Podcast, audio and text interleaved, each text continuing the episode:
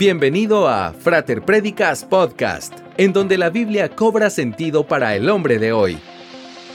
Una producción de la Frater, una iglesia cristiana para la familia. Sé parte de nuestra familia espiritual en frater.org y apoya nuestra misión en fraterdonaciones.org. Comenzamos. Una de las preguntas más comunes cuando tenemos necesidad de salir de compras es, ¿y cuánto cuesta esto?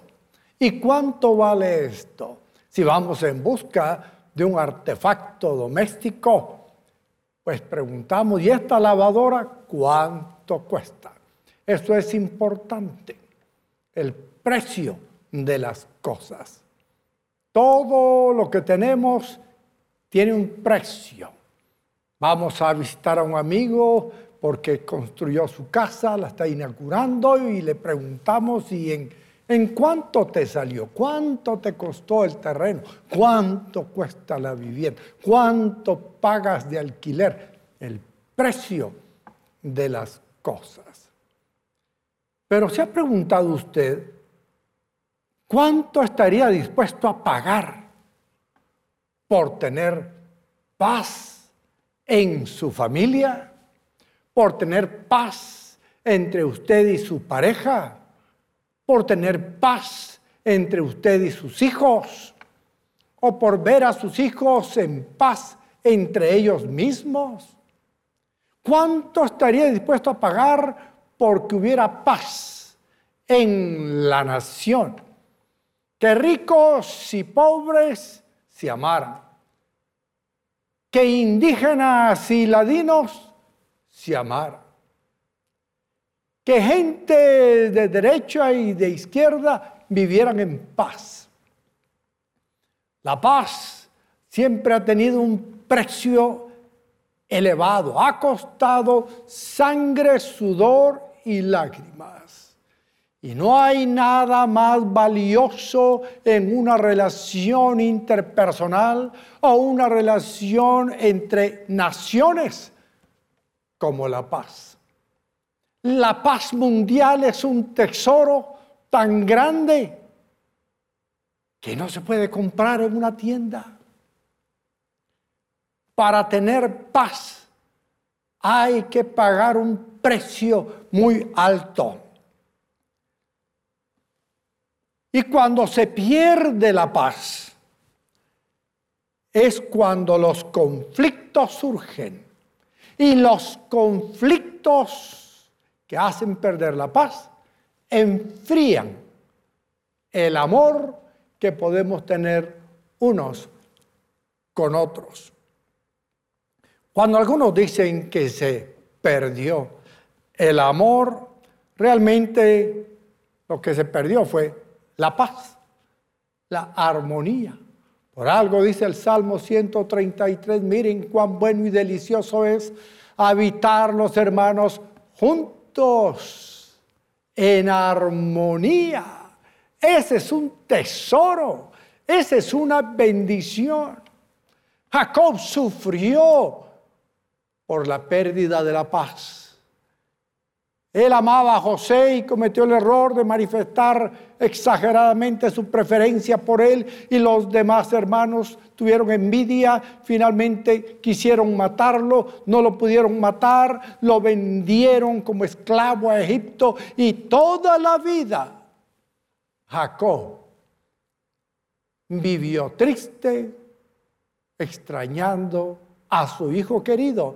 Y los hermanos vivieron también con la pena de haber engañado a su papá, de haber querido matar y luego vender a José porque no lo mataron. La paz es importante. ¿Cómo recuperar esa paz y el amor? No solo el amor de pareja en el matrimonio, sino el amor hacia nuestro prójimo, Recordemos que el mandamiento más importante es amar al Señor nuestro Dios con todo nuestro corazón y a nuestro prójimo como a nosotros mismos. Me gusta decir que el prójimo es el más próximo que tenemos. Y a veces es más fácil amar a unos niños huérfanos allá en algún otro barrio o país que a la persona con la que dormimos todos los días, con la que comemos todos los días, con la que vivimos todos los días. Ni los mejores manjares o las grandes riquezas sustituyen la belleza, el tesoro de la paz. En Proverbios 15, 17 dice, más vale comer verduras sazonadas con amor que un festín de carne sazonada con odio. Es triste cuando una familia se reúne a comer y se puede sentir en el aire, como dicen algunos, casi se puede cortar el ambiente de odio que existe entre nueras, entre yernos, entre cuñados, entre tíos, entre padrinos, entre suegros, etc. Por eso es que más vale comer verduras sazonadas con amor que un festín de carne sazonado con odio. Proverbios 21.9 dice, más vale habitar en un rincón de la azotea que compartir el techo con mujer pendenciera. Mujer pendenciera es como una que usted seguramente ha conocido. A lo mejor la vio hoy en el espejo. Una mujer peleonera. Una mujer con la que es difícil lidiar porque es conflictiva y no le para la boca una vez que empieza a hablar. Los, los cristianos somos llamados a trabajar por la paz. Mateo 5.9 dice, dichosos los que trabajan por la paz, porque serán llamados hijos de Dios. La tendencia natural del ser humano es la guerra, el pleito, el conflicto pero el cristiano vive para trabajar por la paz. Y eso implica esfuerzo, sangre, sudor y lágrimas. Trabajar por la paz es una marca del creyente, de aquel que ha nacido de nuevo. Por eso es que los que trabajan por la paz son llamados hijos de Dios. Somos llamados a trabajar por la paz porque nuestra paz fue pagada con un precio muy alto. El precio fue la sangre de nuestro Señor Jesús. Eso leemos en 1 Pedro 1, 18. Como bien saben, ustedes fueron rescatados de la vida absurda que heredaron de sus antepasados. El precio de su rescate no se pagó con cosas perecederas como el oro o la plata, sino con la preciosa sangre de Cristo.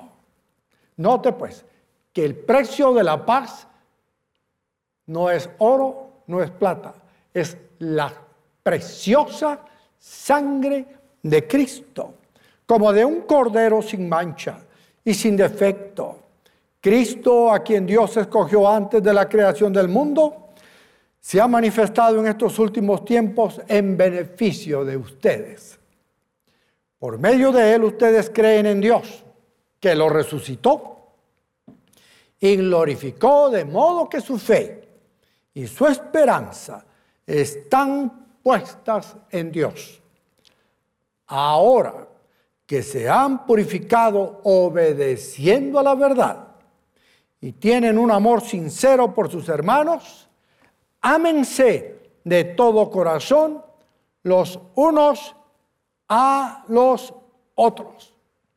Para eso es que el Señor pagó el precio, nos rescató del pecado, no porque fuéramos buenos, sino porque Dios es bueno. El precio del rescate fue la muerte del justo y del santo. Él tomó nuestro lugar ante Dios. Y el resultado de experimentar este rescate en Jesús se manifiesta, uno, al purificarnos y continuamente obedecer la verdad. Dos, tener un amor sincero por nuestros hermanos. Y tres, amarnos de corazón los unos a los otros. Así como nuestra paz fue pagada por un sacrificio, la paz siempre requiere sacrificio.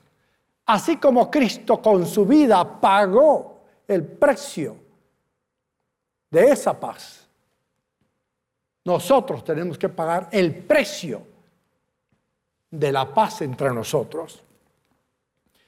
Y eso lo dice claramente el Señor en Mateo 16, 21. Desde entonces comenzó Jesús a advertir a sus discípulos que tenía que ir a Jerusalén y sufrir. Ir a Jerusalén y sufrir. Ir a Jerusalén y sufrir. Muchas cosas a mano de los ancianos, de los jefes de los sacerdotes y de los maestros de la ley y que era necesario que lo mataran y que al tercer día resucitara. Jesús les dijo claramente a sus discípulos que lo iban a hacer sufrir, que lo iban a matar y que luego iba a resucitar. Pero a veces oímos, pero no ponemos atención. Por eso cuando Jesús fue crucificado, todos se dispersaron, se olvidaron de la resurrección que Jesús había prometido. Versículo 22. Pedro lo llevó aparte y comenzó a reprenderlo. De ninguna manera, Señor, esto no te sucederá jamás. Jesús se volvió y le dijo a Pedro, aléjate de mí, Satanás. ¿Quieres hacerme tropezar? No piensas en las cosas de Dios, sino en las de los hombres. Luego dijo Jesús a sus discípulos, si alguien quiere ser mi discípulo, tiene que negarse a sí mismo, tomar su cruz y seguir. Esto nos dice a nosotros, si alguien quiere ser mi discípulo, tiene que negarse a sí mismo, tomar su cruz y seguir. A veces como Pedro no pensamos en las cosas de Dios, sino en las de los hombres y queremos evitar el sufrimiento. La muerte y resurrección de Cristo era su misión salvadora y redentora. Jesús se negaba a sí mismo y tomaría su cruz voluntariamente por nosotros. Jesús comanda que él que quiera ser su discípulo haga lo mismo que él hizo. Ahora, Isaías 53, versículo 7, dice, maltratado y humillado, ni siquiera abrió su boca. Como cordero fue llevado al matadero, como oveja enmudeció ante su trasquilador, y ni siquiera abrió su boca. El problema que tenemos muchos de nosotros es que parecemos tener boca de calcetín. Abrimos la boca para meter la pata. La mayoría de los problemas interpersonales que surgen entre esposos, entre hermanos, entre socios, entre amigos, entre naciones, es por cosas que decimos, que hieren, que ofenden, que acusan, que condenan. Si nosotros vamos a tomar nuestra cruz cada día e imitar a Jesús en su ejemplo. Tenemos que aprender a controlar nuestra boca. Jesucristo dice que ni siquiera abrió su boca ante las falsas acusaciones, ante el maltrato, ante la condenación que sufrió ante el pueblo.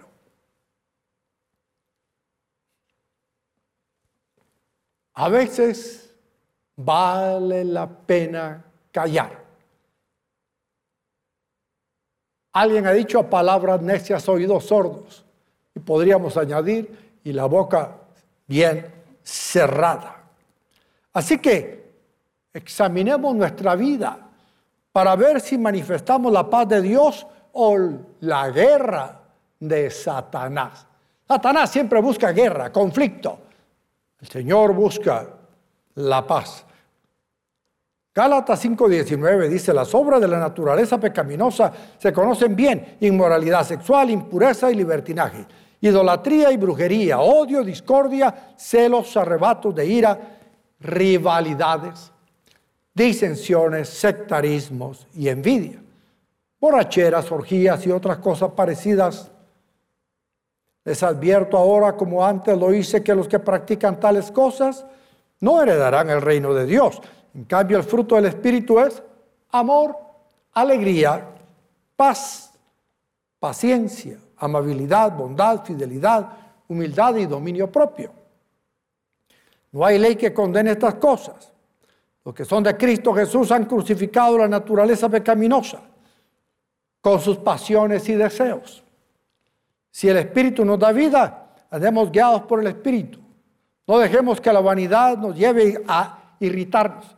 No dejemos que la vanidad nos lleve a irritarnos y a envidiarnos unos a otros.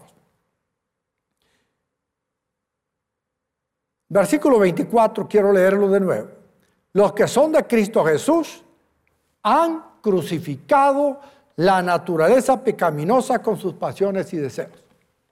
Jesús dijo, tomen su cruz cada día y síganme.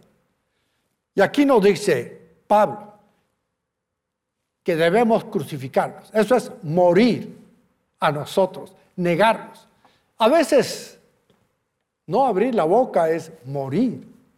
A veces no abrir la boca es crucificarnos. A veces vale la pena no herir, no ofender con nuestra boca.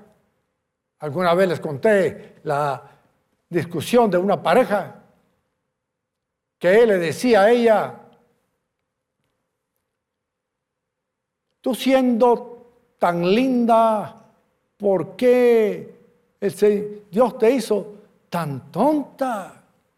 Ah, le dijo ella, me hizo linda para que yo te gustara y me hizo tonta para que tú me gustaras.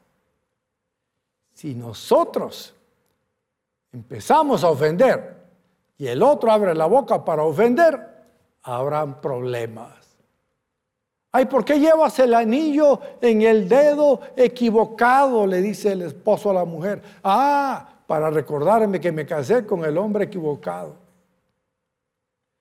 La lengua hace mucho daño.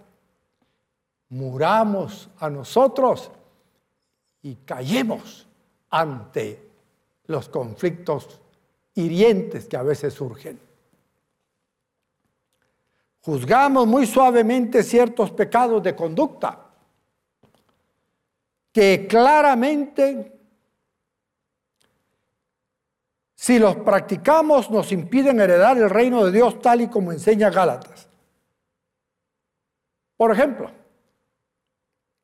todos los pecados sexuales los señalamos terriblemente, pero en la misma lista dice odio.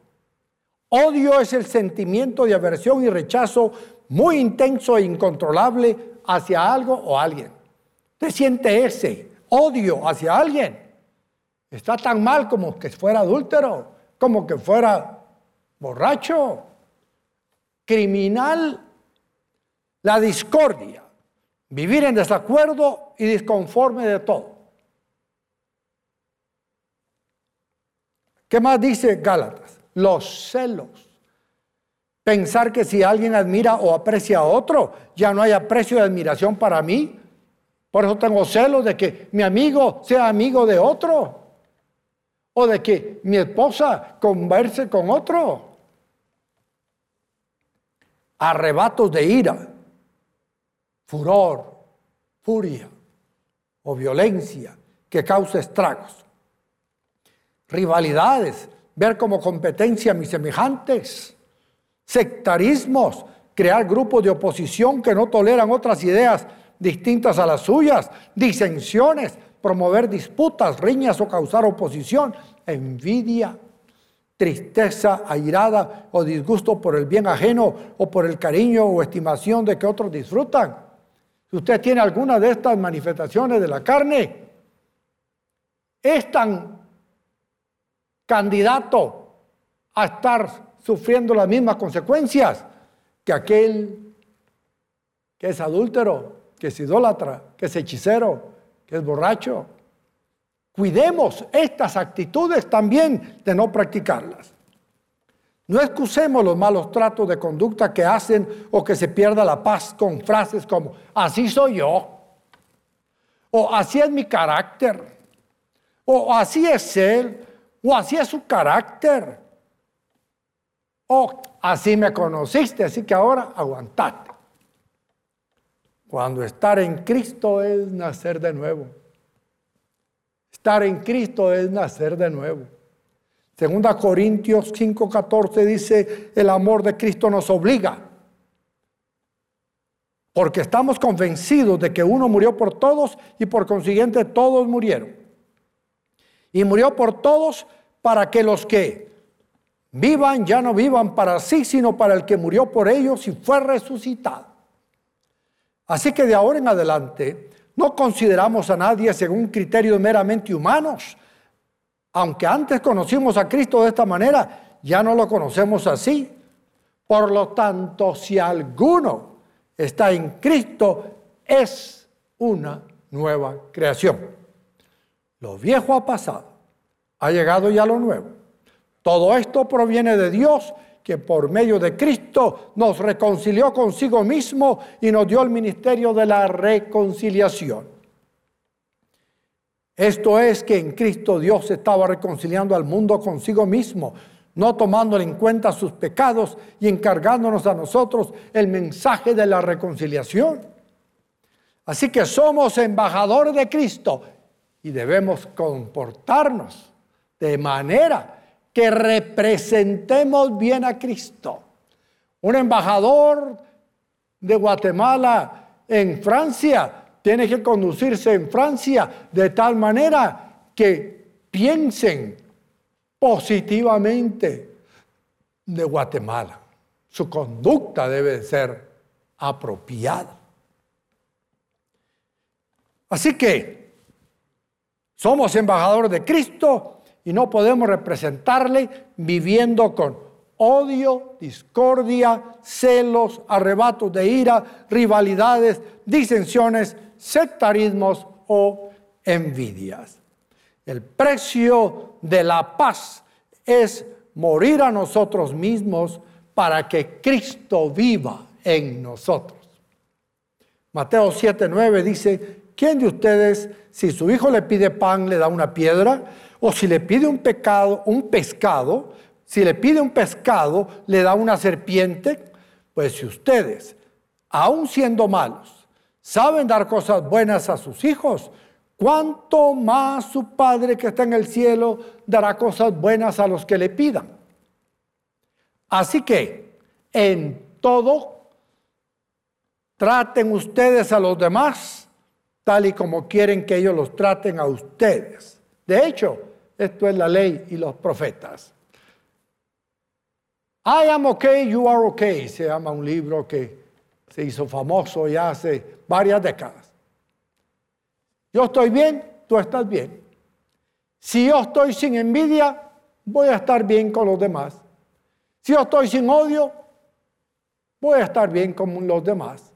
Porque las personas son personas reflejas que reaccionan a nuestras actitudes. Sonría y les sonreirán. Salude y les saludarán bendiga y le bendecirán, ame y le amarán. A este concepto que leímos de traten ustedes a los demás tal y como quieren que ellos los traten, se llama la regla de oro. Morir a nosotros mismos no es buscar que me traten como quiero ser tratado. Morir a nosotros mismos es tratar al otro como quiere ser tratado. Tratar al otro como quiere ser tratado no depende en lo absoluto de cómo me trate de regreso. Yo trato como Dios manda sin importar cómo me trata. Y oiga esta frase que escribí para usted. Para mantener la paz es necesario ser como un buen anfitrión para tratar con nuestros amigos y familiares, en lugar de comportarnos como un huésped o invitado permanente que espera ser bien tratado siempre sin corresponder. Cuando recibimos visitas en nuestra casa, invitados a nuestra casa, nos esforzamos por hacerlos sentir bien. Limpiamos la casa antes que lleguen, la ordenamos, preparamos la comida, servimos la mesa, arreglamos el baño, tratamos de que el invitado se sienta bien como un huésped distinguido. Pero llegar a una relación permanente con nuestra pareja, con nuestra familia, con nuestros amigos, con una mentalidad de ser invitado permanente es erróneo. Tenemos que ser buenos anfitriones. Y dando, dice el Señor, es como recibimos. Y cuando dice dando es como recibimos, no se refiere solo a dar nuestros diezmos y ofrendas, lo cual es esencial, pero también cuando damos nuestra amistad, nuestro amor, nuestro respeto, recibimos esa amistad, ese amor y ese respeto de regreso. Así que el sacrificio de Jesús en la cruz es nuestra paz con Dios. Y toda paz entre prójimo y prójimo requiere morir a nuestro yo para vivir para Dios. Así que sacrificamos nuestro orgullo, nuestra dignidad por la que decimos que peleamos todo el tiempo y vamos a vivir en paz. Oremos al Señor. Padre, yo te pido en este momento por cada uno de nosotros. Si acaso estamos en conflicto con nuestra familia, con nuestros amigos, con nuestros hermanos, ayúdanos, Señor, a practicar el ministerio de la reconciliación, pedir perdón, buscar la paz y la santidad sin la cual nadie verá al Señor. Trae paz, Señor, sobre tus hijos que cada familia representada aquí en este fraterlife.com sea bendecida con paz, con amor, con respeto y con armonía.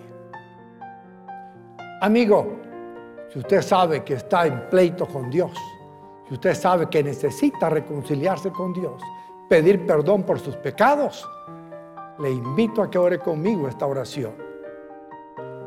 Diga audiblemente, Padre nuestro, sé que soy un pecador, me arrepiento por todos mis pecados y confieso que Jesús es mi Señor, mi Salvador, que murió por mí en la cruz del Calvario, fue sepultado, resucitado, sentado a la diestra de Dios Padre y está listo para volver otra vez por su iglesia.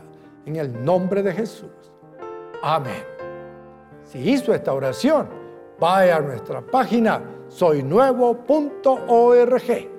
Dele clic a ese link y nuestros voluntarios le ayudarán con sus consultas. Y si es en diferido que lo ve, allí encontrará siempre un formulario. Llénalo con sus datos y con gusto le contactaremos. Que Dios le bendiga y hasta el próximo fraterlife.com. Esperamos que este podcast haya sido de edificación para tu vida. Te esperamos en el fraterlife.com los miércoles y sábados a las 20 horas y los domingos a las 7, 10, 12 y 18 horas. Para sostener la obra de Dios con tus diezmos y ofrendas, ingresa a fraterdonaciones.org. La Frater, una iglesia cristiana para la familia.